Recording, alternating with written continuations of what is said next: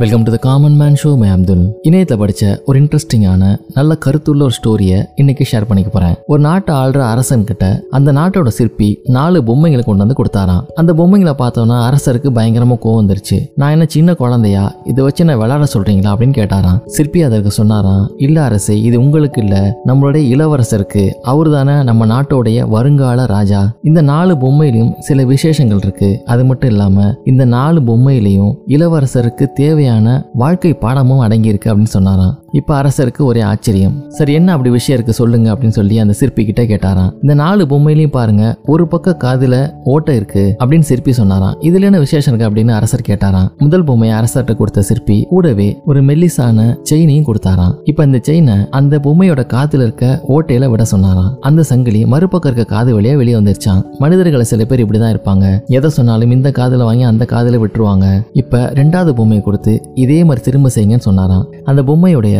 ஒரு காது வழியா விட்ட செயின் வாய் வழியா வெளியே வந்துச்சான். இந்த மாதிரி சில மனிதர்கள் இருக்காங்க. நம்ம எதை அவங்ககிட்ட சொன்னாலும் அடுத்த செகண்டே அதை வெளியே பரப்பி விட்டுருவாங்க. இப்ப மூணாவது பொம்மையை இதே மாதிரி செய்யுங்க அப்படின்னு சொல்லி அரசர்கிட்ட சிற்பி சொன்னாராம். இப்ப ஒரு காது வழியா விட்ட செயின் வெளியே வரவே இல்லையா சிற்பி சொன்னாராம் இது மாதிரிதான் ஒரு சில மனிதர்கள்ட்ட எந்த விஷயத்த சொன்னாலும் வெளியே வரவே வராது உள்ளே இருக்கும் அப்படின்னு. சரி இது வரைக்கும் மூணு பொம்மையை மனிதர்களோட ஒப்பிட்டு சொல்லியிருக்கீங்க. இதில் எந்த மனிதனா சிறந்தவர் அப்படின்னு அரசர் கேட்டாராம். அதுக்கு சிற்பி சொன்னாராம் உங்க கையில இருக்க நாலாவது பொம்மை மாதிரி எந்த மனிதர்கள் இருக்காங்களோ அவங்க தான் சிறந்தவங்க அப்படின்னு. இப்ப அரசர் ரொம்ப ஆர்வத்தோட நாலாவது பொம்மையோட காதுல அந்த செயினை விட்டாராம். முதல் தடவை விடும் பொழுது ஒரு காது வழியா போன செயின் இன்னொரு காது வழியா வந்துதான். இரண்டாவது முறை அதே பொம்மையில திருப்பி அதே மாதிரி ஒரு காது வழியா விடும்போது வாய் வழியா செயின் வந்துச்சான் மூன்றாவது தடவை வெளியே வரவே இல்லையா? சிற்பி சொன்னாரா இந்த நாலாவது பொம்மை மாதிரி இருக்க மனிதர்கள் தான் நம்பகமானவங்க.